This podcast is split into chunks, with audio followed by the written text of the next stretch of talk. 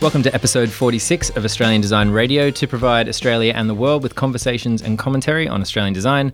I'm Flynn Tracy, and with me, as always, it's Matt Leach. Did you forget my name? No, I was going for a dramatic pause. I like your dramatic pause. Yeah, I want, great. to, I want to see some more dramatic pauses in this, if, if possible. Okay, horses or Pauses. horses? um, who have we got? So, Yes. well, it's episode 46. We're four or 50, which is pretty exciting. yeah, we need to knock that out by the end of the year just to round things out. Yep. So, on this episode, we've got Christopher Panzetta, uh, the managing director of co founder of S1T2. Welcome, Chris. Thank you. Great to be here. So, I first came into your into contact with some of your work uh, in Canberra Centre, and you had those massive lights up on the on the wall. Oh, well, which a- you could press, and uh, like you would not believe how hard it was to get my children away from that. But that was a really exciting thing because so basically, for anyone who who never saw it, you could basically touch the lights, and they would change color, and there was like five or six different colors. But there was massive light, like there was loads and loads of lights, and it was uh, really interesting to see how many people were like writing messages to each other, Yeah. and like really like trying to own a section, and like and like trying to put a put a message up or or a picture or something.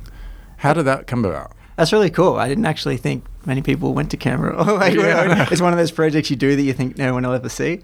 Um, but that was actually a working um, work a job we did through Traffic, which is an experiential or like a you know a marketing agency um, out of St Leonard's. But um, they're, they've got uh, QIC was the client there. Um, but the coolest thing about that project was its simplicity. Um, and I think that's the thing I loved most about it was like, okay, you're just going to create a wall where people just can express themselves in a really different way.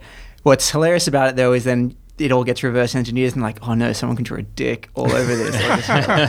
Fuck or whatever it is, and they're like, so can you design it so that can't happen? So that's why there's, it's Oh, kind wow. of kind of asymmetrical a little bit. Um, but you still, can still definitely do it if you if you've got. Were there some creative people that got through that firewall and did some phallic images? Yeah. Well, we, we, was, we were the first ones to break it. So yeah, like, anyone watching that first night was showing the way. But I was cool. Like I love the thing I love about that project is it's so dumb and simple. Like it's 1,200 lights. They're just lights that can change color when you touch them, and it's so much fun because of that. Mhm. Um, sometimes with this stuff, you just so think it through way too much. But yeah, simple is best. It's No, really nice and simple. that sounds cool. So, what, what was what's the brief in a situation like that?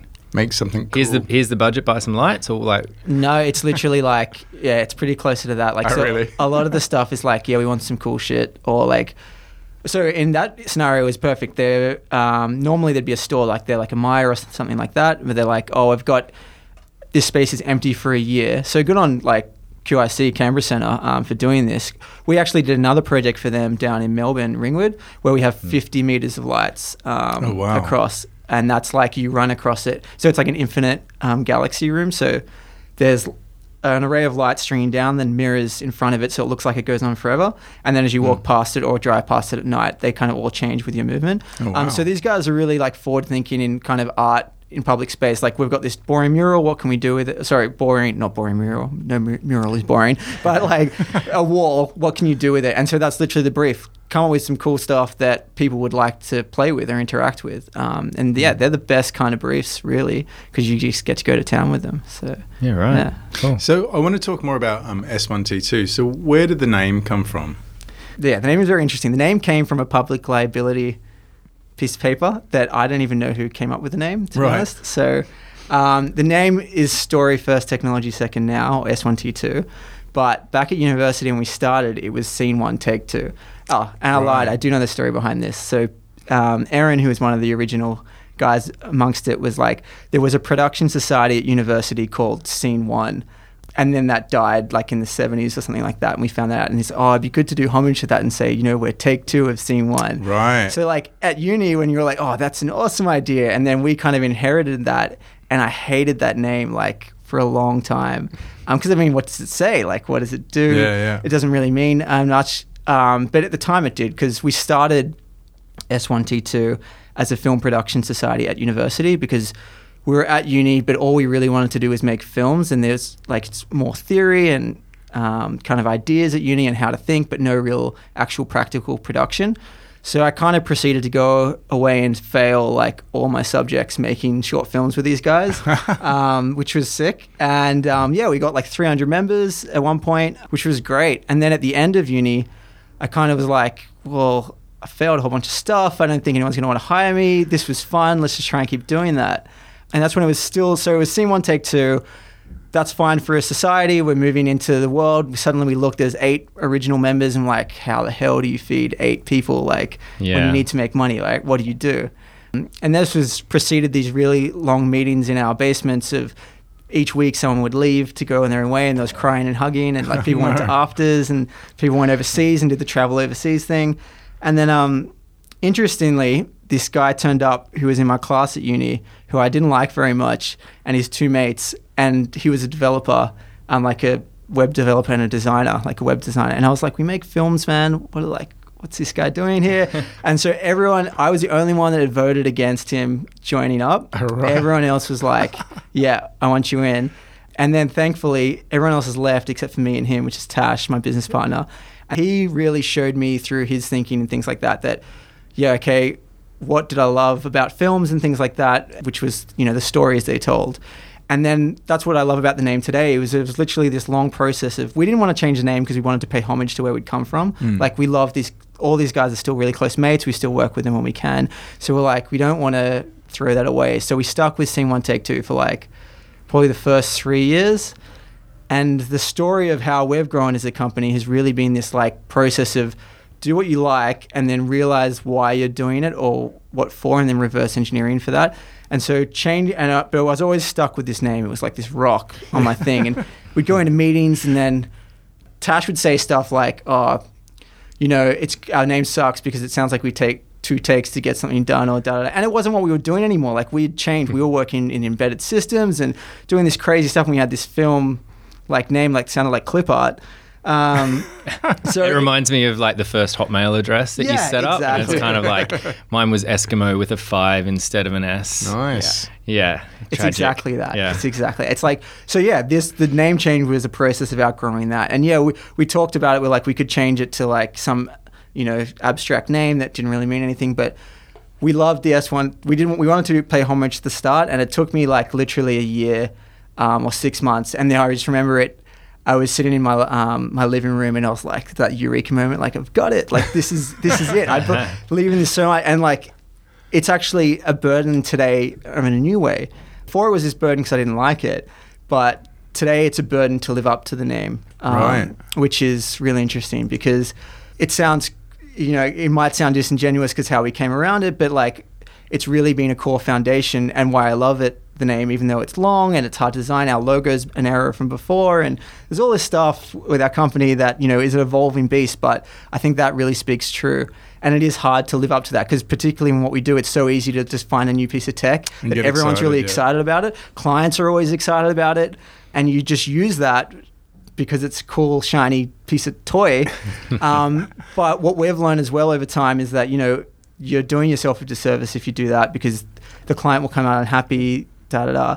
But the hard why it's a burden to live up to because it's so hard to tell. Man, it's hard to tell a story in any fashion. Like even great storytellers through vocals is hard, but working with a new medium where there's like no conventions and you're inventing everything all the time, like trying to actually, like, you know, can you tell a story? Um, through a, a wall and stuff like that. So that's where it's interesting. Like the wall's a great uh, piece of interactive um, communi- like art or fun, which is what we love to do. But I guess the larger arc, if I had something to do in you know 20 years or I'd contributed something, would be looking at this space where between interactivity and story, and you know how you can combine those two. So the projects we do on our own um, into client work are always trying to file, follow that thread um, along that kind of idea of interactive story and how you can communicate through technology in a story format. Um, so yeah, I like that's why I really like the name. It keeps us honest. because uh, we had an animator once, and he's like, he's literally like, "So where's the story?" And you're like, "Yeah, man, that's that that hurts deep. so that's, that's deep." So um, we've been like the last two years, um, you know, it's been really about living up to that name. Which is Yeah, it's a working process. Obviously, Well, yeah, it's like a brief to yourself a bit.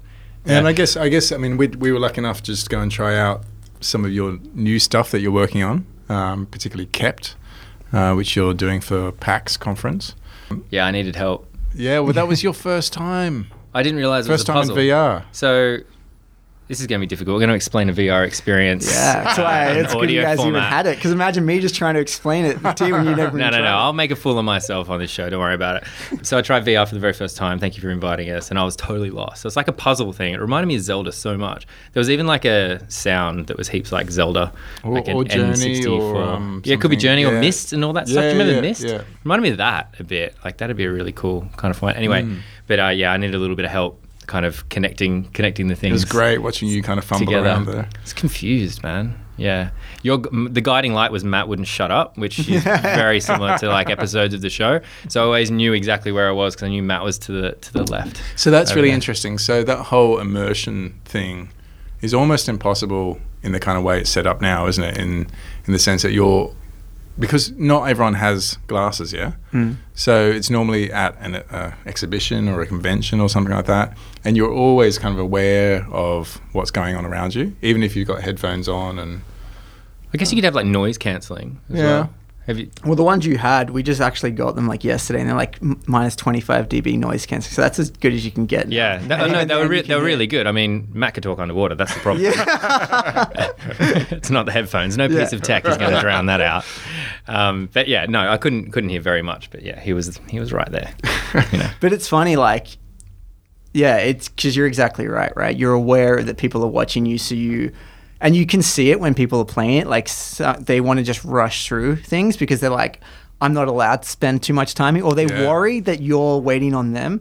Um, and that's the hard thing, like, particularly the experience we're trying to create is, um, you know, exactly like, guys, you, the fact you even mentioned Journey is like amazing because that is probably, I put it on the shelf with like, in terms of storytelling through a medium, through the affordance of that medium, like the mechanics itself, Yeah. Journey's great. Like you can spend time there, you can reflect. It's not a game, um, and that's what like this is in immersive experiences. You know, you're trying to create in these environments where you can reflect. Um, I mean, the whole ex- the whole larger thing with Kept is it's actually going to be a story about a funeral, which is like totally kind of weird. Yeah, there was a corpse at the beginning. Yeah, well, that was. Oh, we took it to China actually. Um, Jack just got back, um, who's head of our real time stuff, and um, we literally took it on kind of tour of China because we're trying to get funding and things like that. And the first thing we are like, yeah, you got to get rid of that body, like cultural issues, data Right, yeah. localization, and really the body was on like what you tried is more of a technical demo, like we're just trying things. So the body was kind of this over the head way of saying, oh, this is, you know, a spiritual thing about a funeral. Yeah. So we'll look at getting rid of that definitely. Um, but yeah, it's you want people to be able to spend time in these spaces. That's the great thing about immersion. But you're right. The current format that they roll out is like it doesn't really um, give you that opportunity as much. So does that annoy you the fact that like everyone hasn't got VR glasses at home that they can that your stuff that you're rolling out is only seen by a certain group of people? No, I love it. Like, Really? It's so much better because like, we're, we're crap. Everyone's crap. Like you have no idea. You haven't earned the right, right? Yeah. To um, everyone have. If everyone had a headset today, everyone would throw up.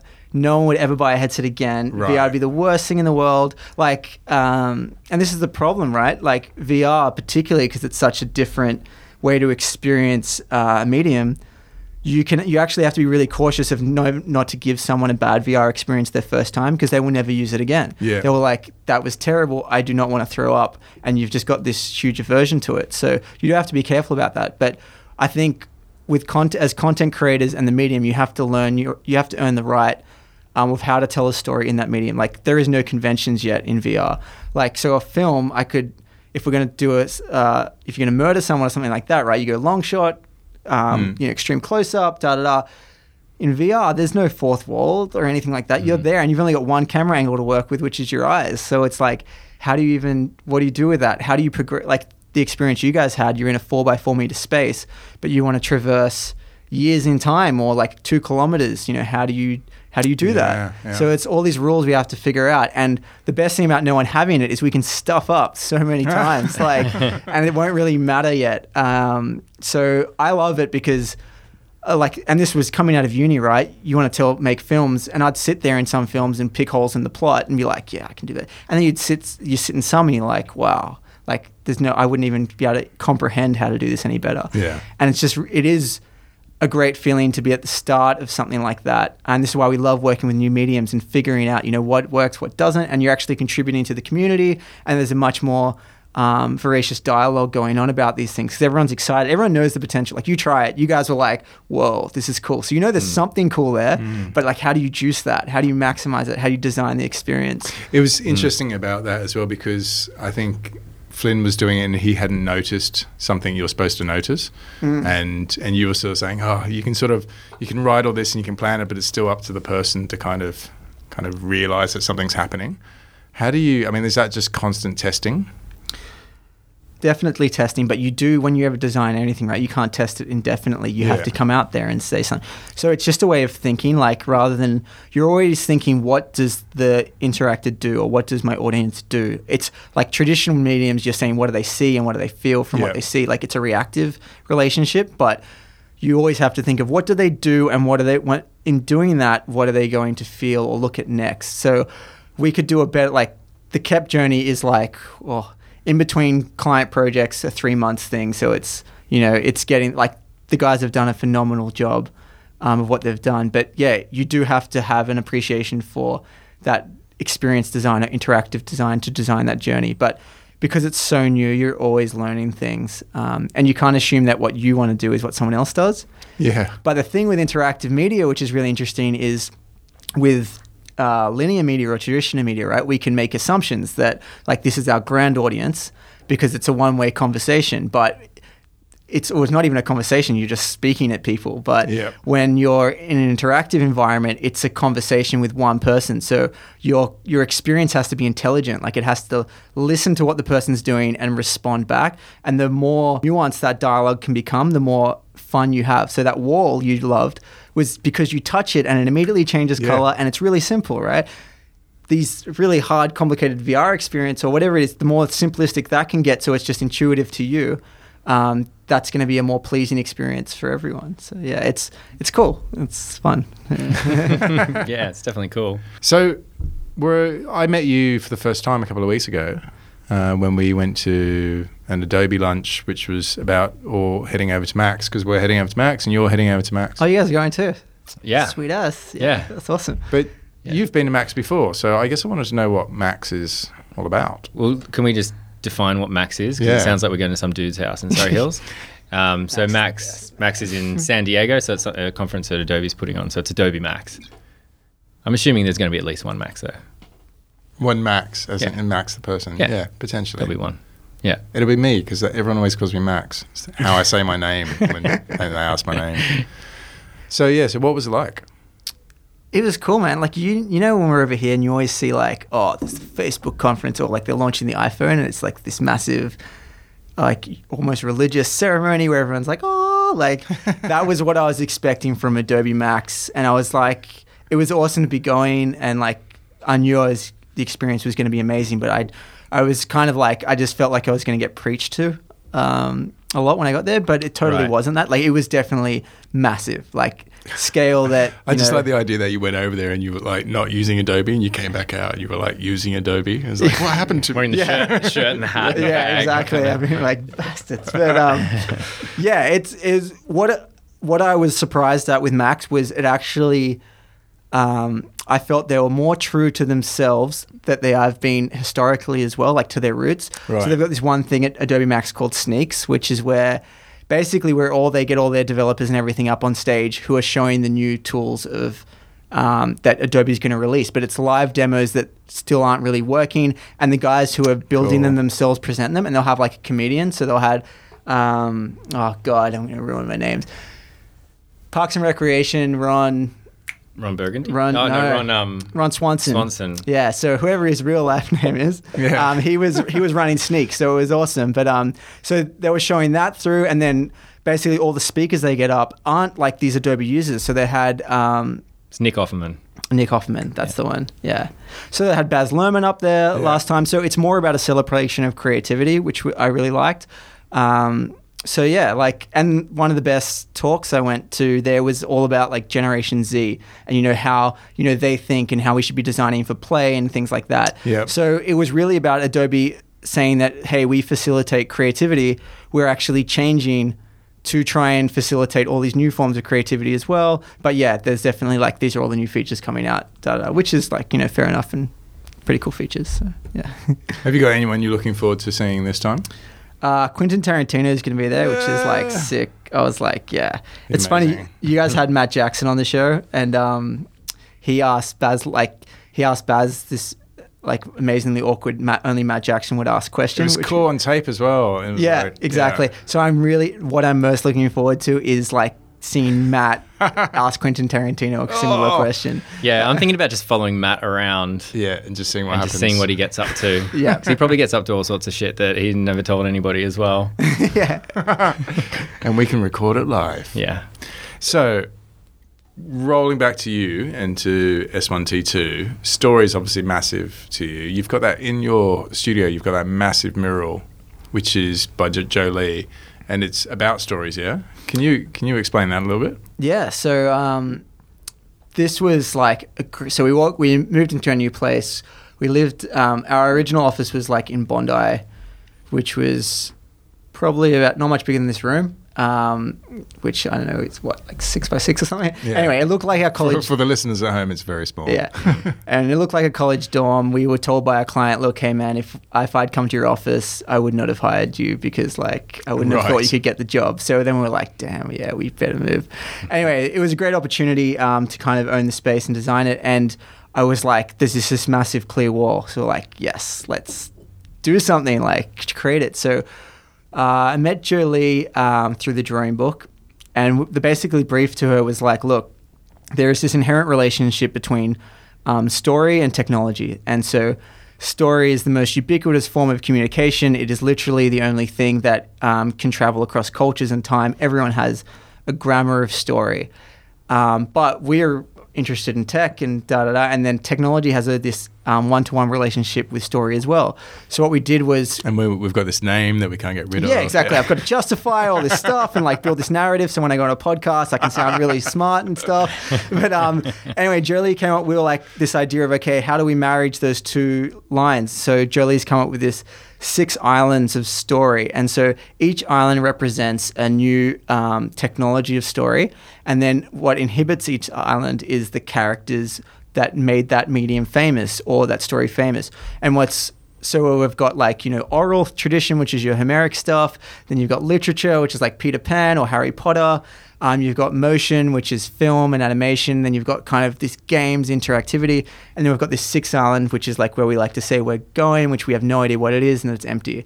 What I love about it and why it's just a great metaphor for us because everyone we get this question all the time, like, oh, is VR going to take over film? Or da da da, and you're like, no way. Like we use, we haven't stopped using any form of those storytelling mediums at all. Um, and each medium has reinvented the stories of the last using those affordances. Basically, all we try and do at S1T2 is like, we'll look at new areas of technology or like something new coming out and going, okay, does this have an affordance to tell a story? And yes, if it, if we think it does, then okay, how do you tell a story through that affordance? And I think that mural is really just good something you can point to and go, like Okay. this is what it's about. Plus, Yeah. it looks awesome. Like Yeah, no, Julie's amazing amazing. Like yeah. yeah, I would love to like if we're ever bowling, I would love to get her like to go visit and just double the amount of content on there as well. The, The original, 12 i- islands. yeah, well, Yeah. it- the original idea was to make it like augmented reality, so the guys would move. But I mean, shit, Ah. who's got time for that? So like, yeah, we'll- maybe one day. Hire yourself one day. Yeah, that would be sick. What? How does the studio work? Do you kind of work on big projects and then kind of work on your own stuff? So yeah, definitely. Like there's moments where guys will be in between jobs, and so we have things that like our website is a perfect example of something that gets touched up a little bit and Right. then drops off the radar. It's okay. That's everybody's. Yeah, exactly. So like, yeah, everyone knows that feeling, right? Um, so we do probably what the guys like. What the team does is. Well, I, I'm personally proud of them for what they punch out, for how many there are, like the amount of work they have to punch out a year. How, how many is there? There's So there's, uh, well, there's probably just 15 now. Um, we've got, um, yeah. So it's yeah, 15 at the moment. Um, and yeah, like they we're always working on something. And The problem we have is that they're tied amongst other projects, which most people are. Uh, but the difficult thing is, is for them, and I feel for them is like you know, okay, yes, you've got one project which might be in real time development, and then you're getting pulled to this other project which is a website, which you're getting pulled to this other project which might be a video or 360 animation. So they're getting pulled across a lot of different things. And then there's no project managers or anything like that, so you have to manage yourself. So quite proud of what those guys managed to get done, um, which is cool. But yeah, they're always working on something. Like you got to pay the bills. so yeah, Because Flynn was asking before, like you know, how yeah, how how do you pay the bills? So you obviously do websites, and what other stuff do you do?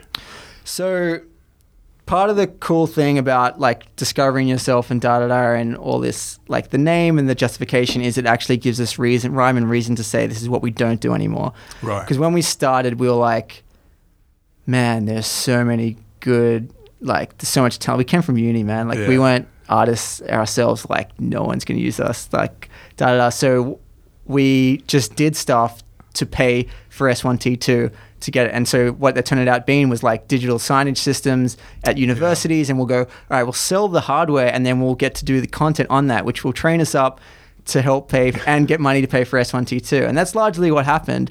And then it gave us all this experience in the hardware and stuff like that. So we've tied it down largely now to three kind of buckets. Um, so you've got like web develop, like web design and development.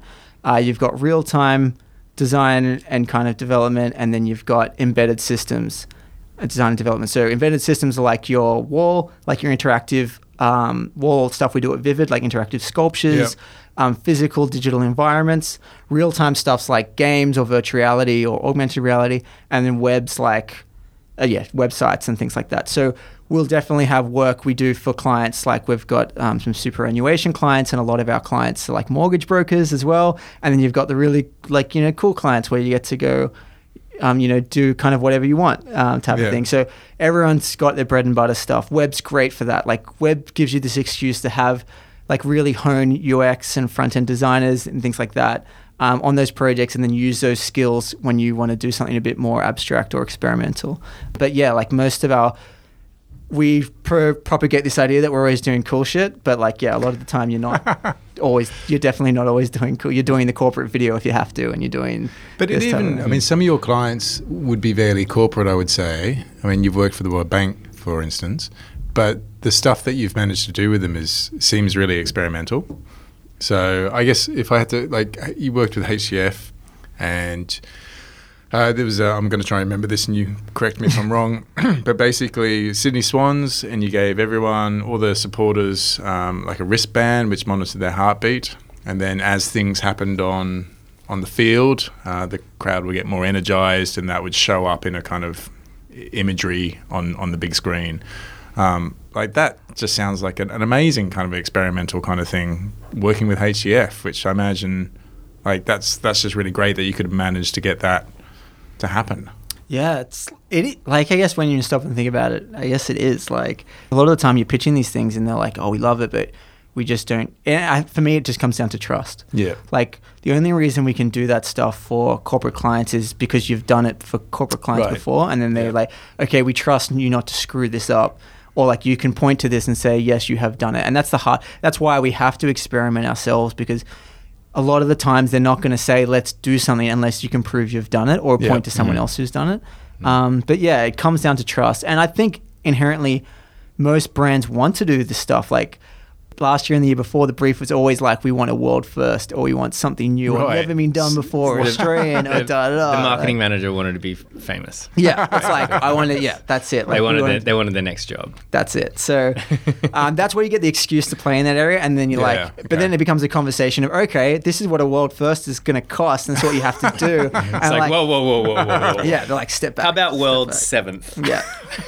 or it's like, how about a world first idea on a itty bitty scale? Like, yeah, Yeah, like yeah. Two people had that world first experience, but um, Depends how you capture it. yeah, right? exactly. Yeah. Yeah. But it is cool that people are thinking um, that way. So HCF was a great idea. Like they were basic. Originally, what the plan was is there's a lot about biometric data and things, right? Like, Yeah. okay, we're getting data from players and things like that. Um, how do we, you know, what about fans and things? So people are thinking about, you know, actually evolving tech space and how we can use that in creative applications. So that was a great example of it. Like, okay, you watch the game, you sit there sweating yourself out, like, da da da, like that's got to mean something, right? How do you and brands always like sports brands like how do we capture that passion of the fans and Australian culture so this was literally a way to go okay let's measure that and then let's aggregate it across the whole crowd and then let's show that kind of in a visual format Yeah. um, you know how they're feeling throughout the game. I, I just feel sorry for the other team, like the fans of the other team go like, where's where's our respect? yeah.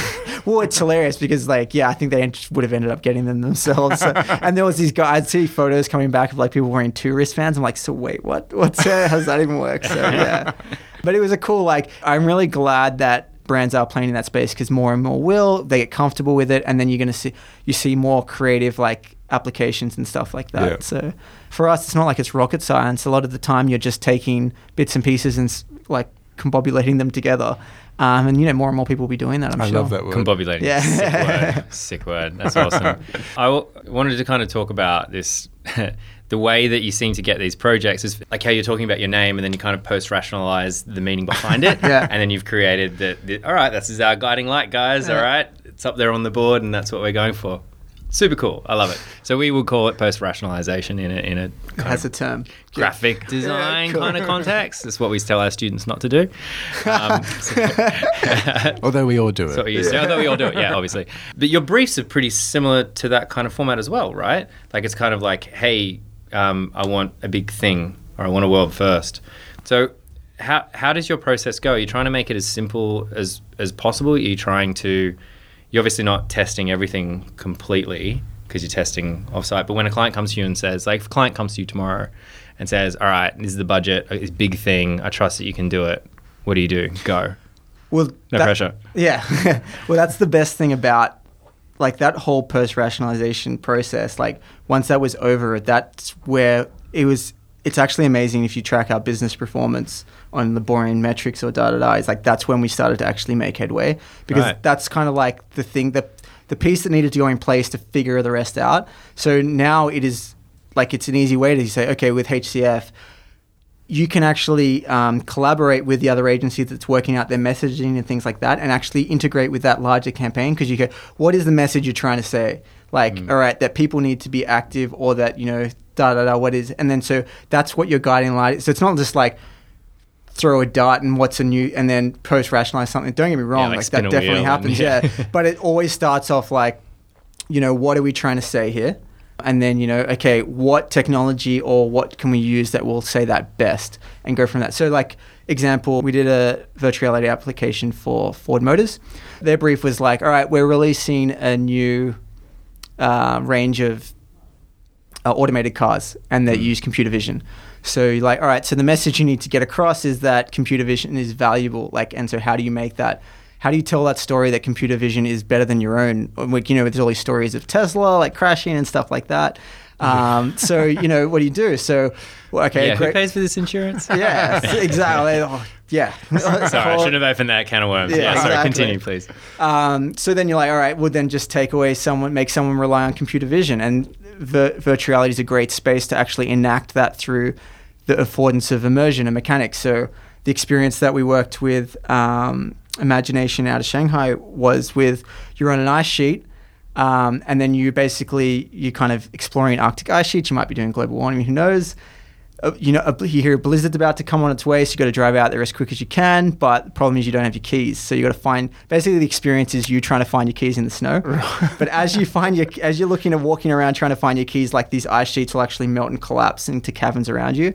So you can't. If you walk over the cavern, you'll fall down. When you find the keys, it's kind of like the blizzards come. It's totally dark. The only way to get back is to actually use your like lidar computer vision to scan x-ray your way back across all these crevasses. So people are actually using computer vision to navigate back to Ah. safely. So it's like okay that's our message through a mechanic through the technology. So that's as much as possible the way we try and go about it. But you're right like if the client doesn't know what they want to say then you've got a big problem because like what are you supposed to, you've got to work out what they want to say first and then a new way to say it. Yeah. and i don't think like i'd i just don't think this is where we work great with other agencies because we love working with clients longer term um, if it's possible but we work well with other agencies in that you know they can spend this time with what's the brand message and things like that Yep. and then you get a really succinct brief to us and then say okay then it becomes a, how do we tell this story through a new medium and using the affordance of that medium to do it so action uh, rather than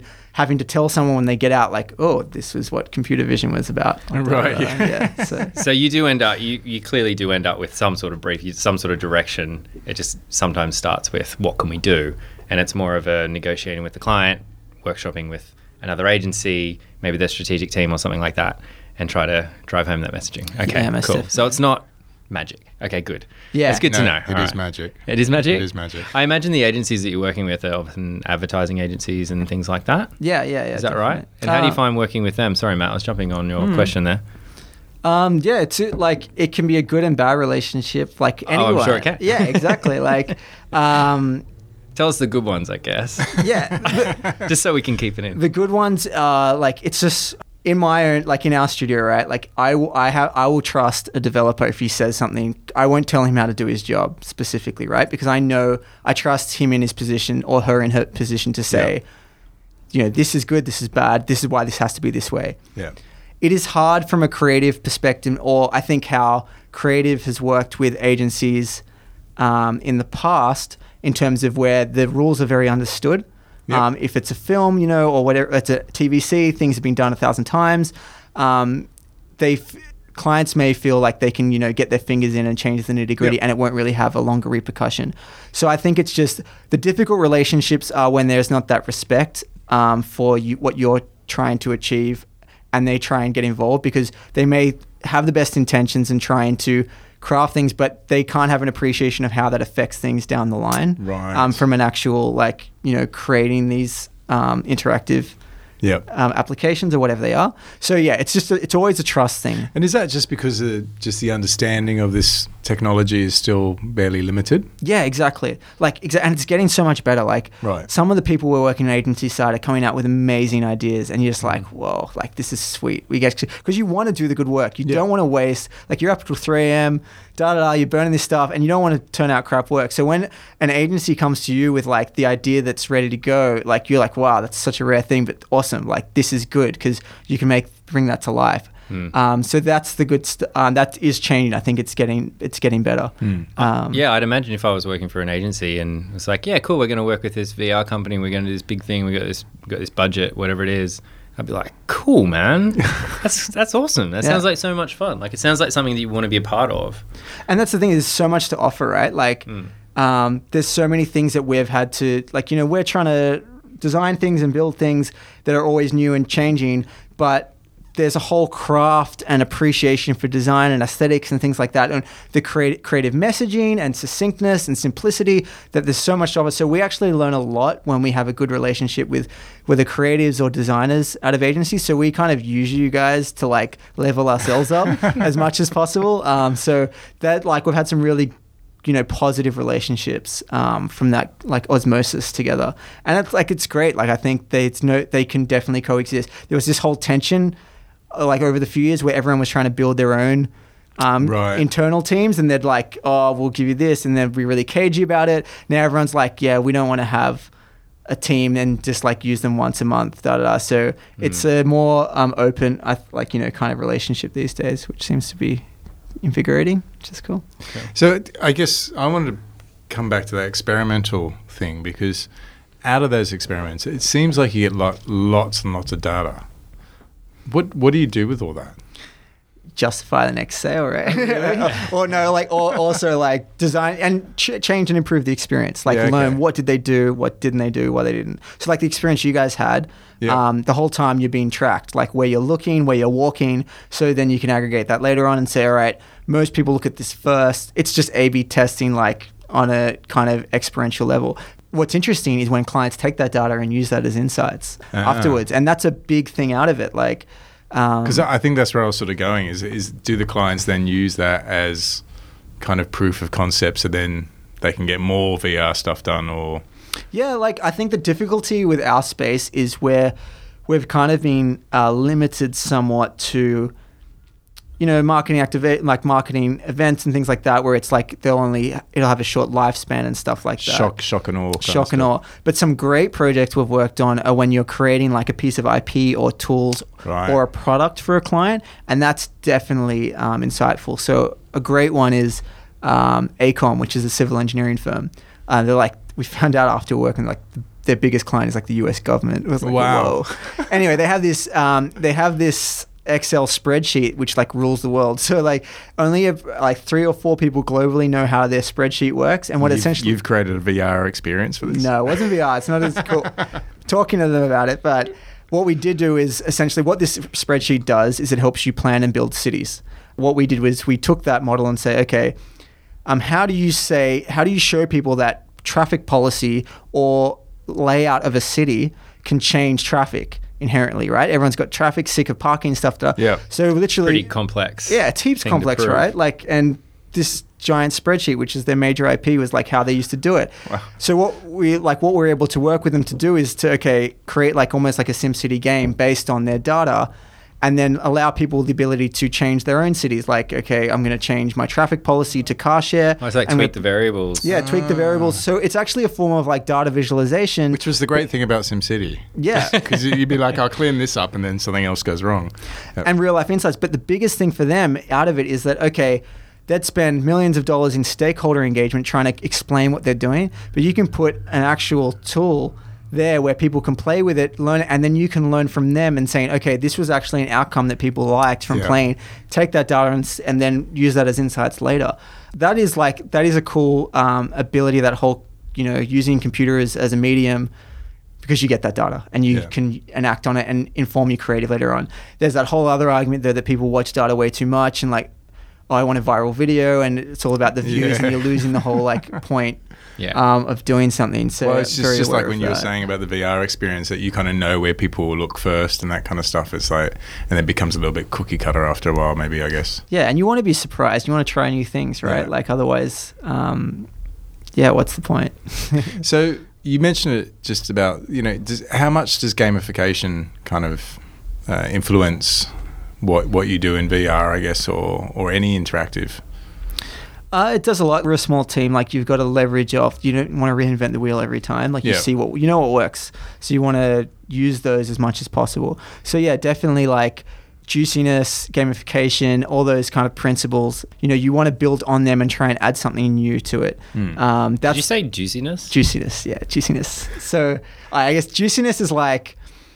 I just wrote it down because I haven't heard that before. Oh, really? Okay, cool. Juicy. Oh, so this is something you, you wish you could explain to a client because you know if like you had a really simple idea, like you guys probably get a really like um a really elegant logo and show them it's like whoa I get it. But if you imagine if you showed someone Pong and they're Yeah. just like oh it's Pong, but you're like oh it's, but it's gonna be juicy, and so that's really hard to explain. So all juiciness is is like. Your pong, the ball is going up and down, and it'll hit the paddle, and then it's like doo doo. But juiciness is like when it hits the paddle, like sparks fly out of it and sound. So, and it's like it's actually like juicing up that kind of interaction because Make it pop. make it pop.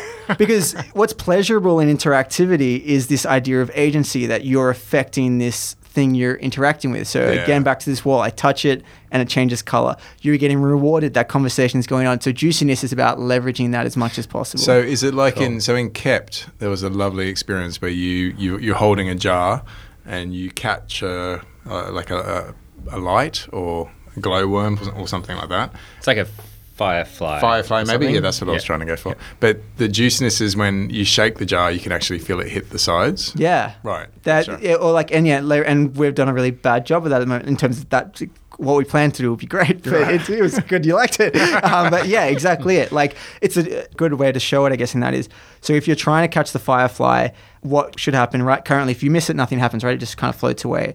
But adding that sound of zzz, you just miss it, and it kind of looks like it goes past your ear, that adds so much more to it. Right. Yeah. Yeah, I like it hit the side of the jar and it made the sound. I was like, oh, hang on. Yeah. I'm onto something here. And what you can do if you hit the firefly like a baseball bat with like the jar and fling it into the forest, like the and, that, Oh, really? and that thud when it hits a tree, like it's all those little. It's it's just polish. It's Yeah. polishing that. Um, but with interaction, you've got to, and this is so hard about interactive design in spaces like VR when you have no fourth wall, is everything is a possibility. So how do you script the interactor?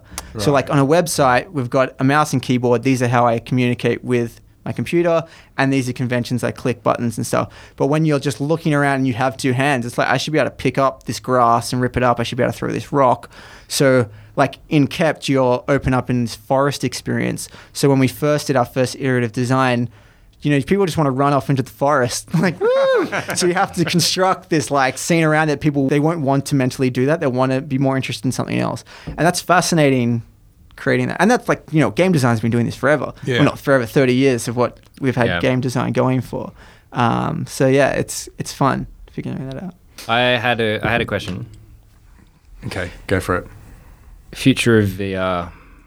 Oh Let's- wow! let's just, you're just going to drop that in there. Yeah, and it's not very fair, and I'm really sorry about this question. Um, but It's like, good 'cause there's we- no, it's like no right or wrong answer, right? Like, you well, say exactly. You can't anything. stuff this like, up. yeah. But I mean, like, at a, at a guess, because you talked about data visualization there, and that's something I never would have thought of at all. Do you see it? Like, obviously, there's areas into entertainment and gaming. Like, that's a clear kind of kind of direction that could go in. Ex- excluding that kind of area, like, what other areas do you see? Do you think you might be working for in the future? Like, is it health?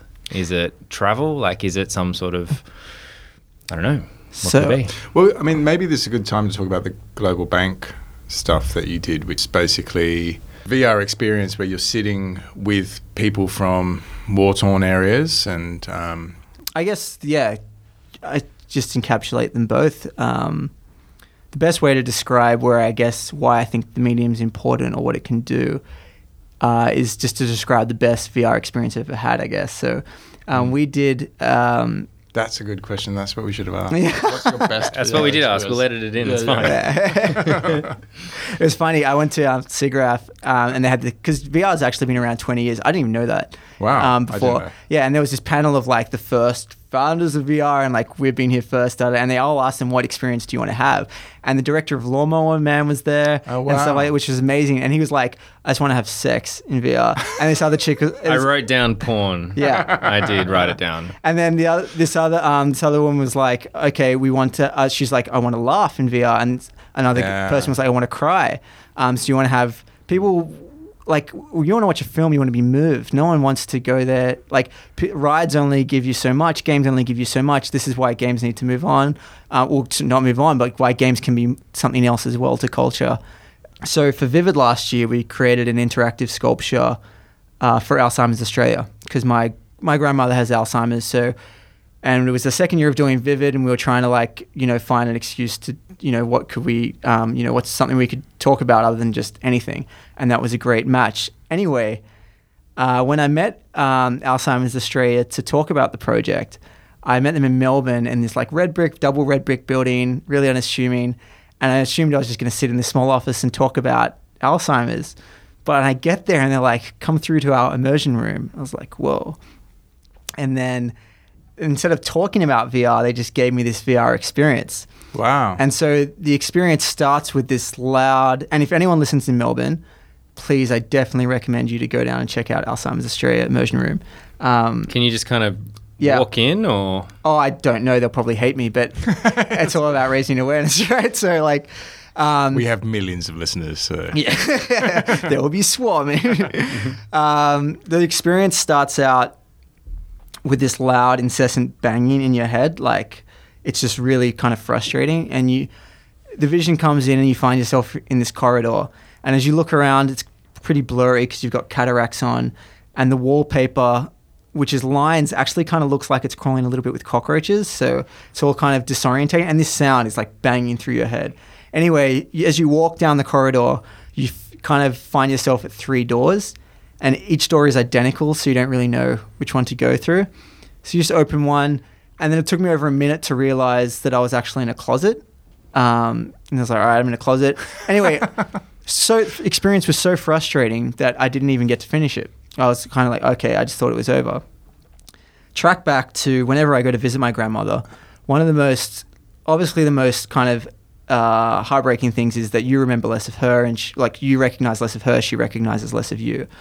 But the other thing is just the smell, like Mm. this in this stench, I guess, of like you know um, self-defecation and things like that. Anyway, apparently one of the biggest reasons, one of the biggest problems in Alzheimer's care or full-time care is the frustration full-time carers get from that patients not being able to go to the toilet. Right. This whole experience, the whole point of it is to find the bathroom. Wow. And so you can't find the bathroom because A, you might be terrified of it, or you just you're so confused you can't find it.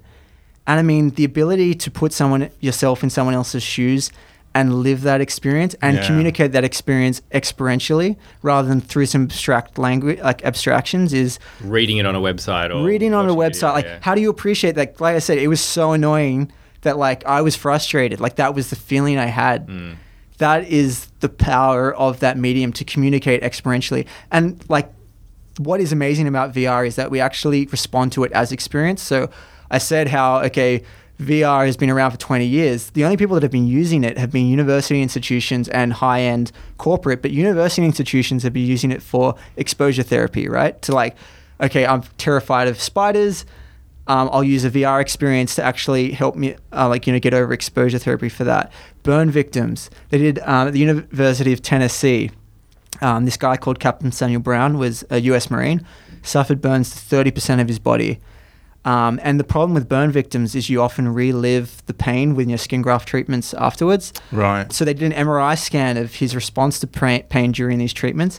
Then they put him in this VR experience called Snow World while he was having, um, you know, his skin graft treatments. Oh, wow. And the MRI scan actually showed that he had a 50%, you know, reduced response to pain. Wow. So our bodies have this real, like, it's just like you guys felt the vertigo when you're looking over the top Mm. of that thing. It's amazing how you can the immersion can be used to change things um, like that, and that's where I guess the thinking came from with the World Bank series. And the World Bank one was hilarious because the client, our key contact with the client, literally this was his first call. He's like, "I don't want to do VR. I think it's stupid."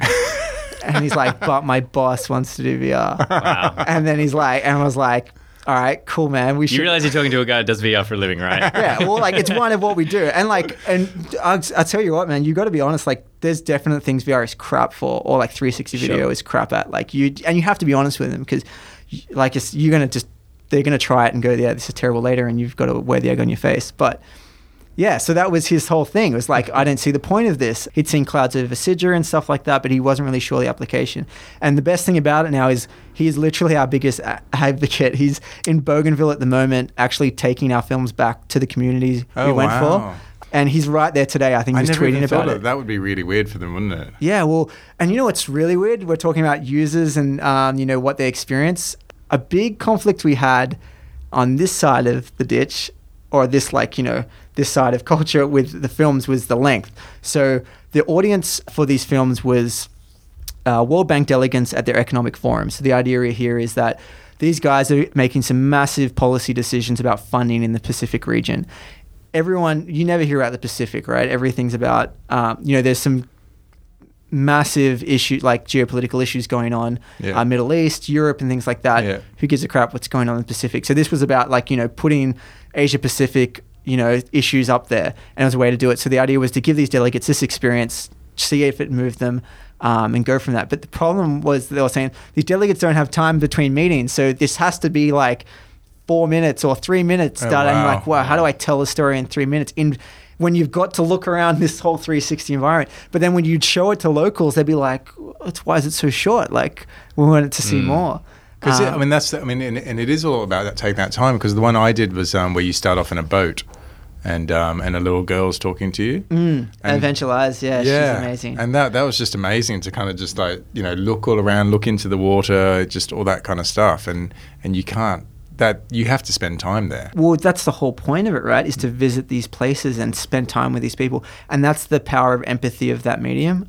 And that's like Solomon Islands was a whirlwind. Like, look, we literally, I think we had from the time we found out we were going to plan for that shoot, we had like two weeks or something. Wow. And um, yeah, it was like real side of your seat stuff. But um, there was just so many pinch yourself moments where you're like, this was like, wow, I'm here. And then I'm talking to this guy.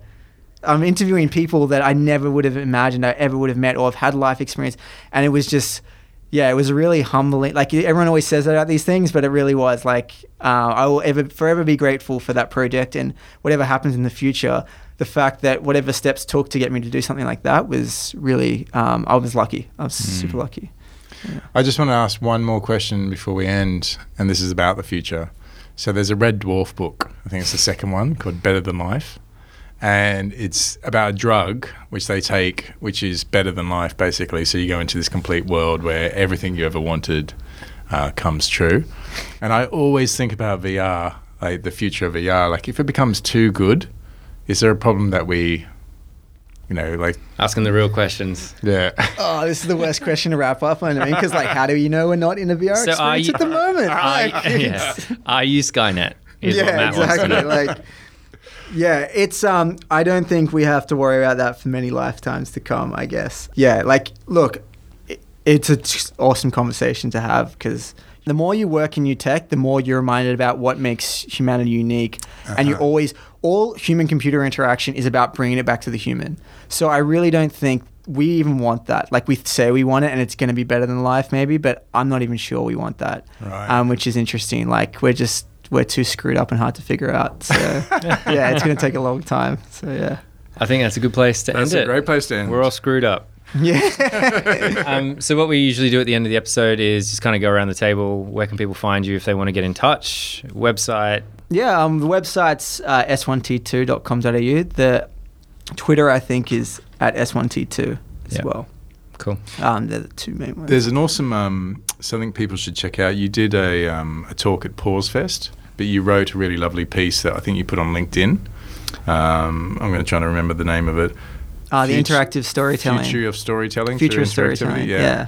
definitely, it's worth reading because it's it's a really nice piece and it kind of sums up a lot of what you talked about. Oh, cool. Yeah, that, that's on our blog. So, um, yeah, if you check out our website, there is a blog um, which has stuff like that. Cool. we'll link straight to the blog uh, in the show notes.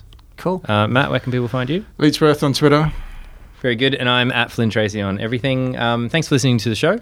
Uh, if you enjoy it and want to support us, you can give us a five star review in iTunes. Um, thanks to the last couple of people that have done that over the last kind of couple of weeks. It helps out a ton. You can find this episode and more at ausdesignradio.com. And you can follow the show on Twitter, Instagram, and SoundCloud at AUS Design Radio. Thank you, gentlemen. Thank you. Thank you.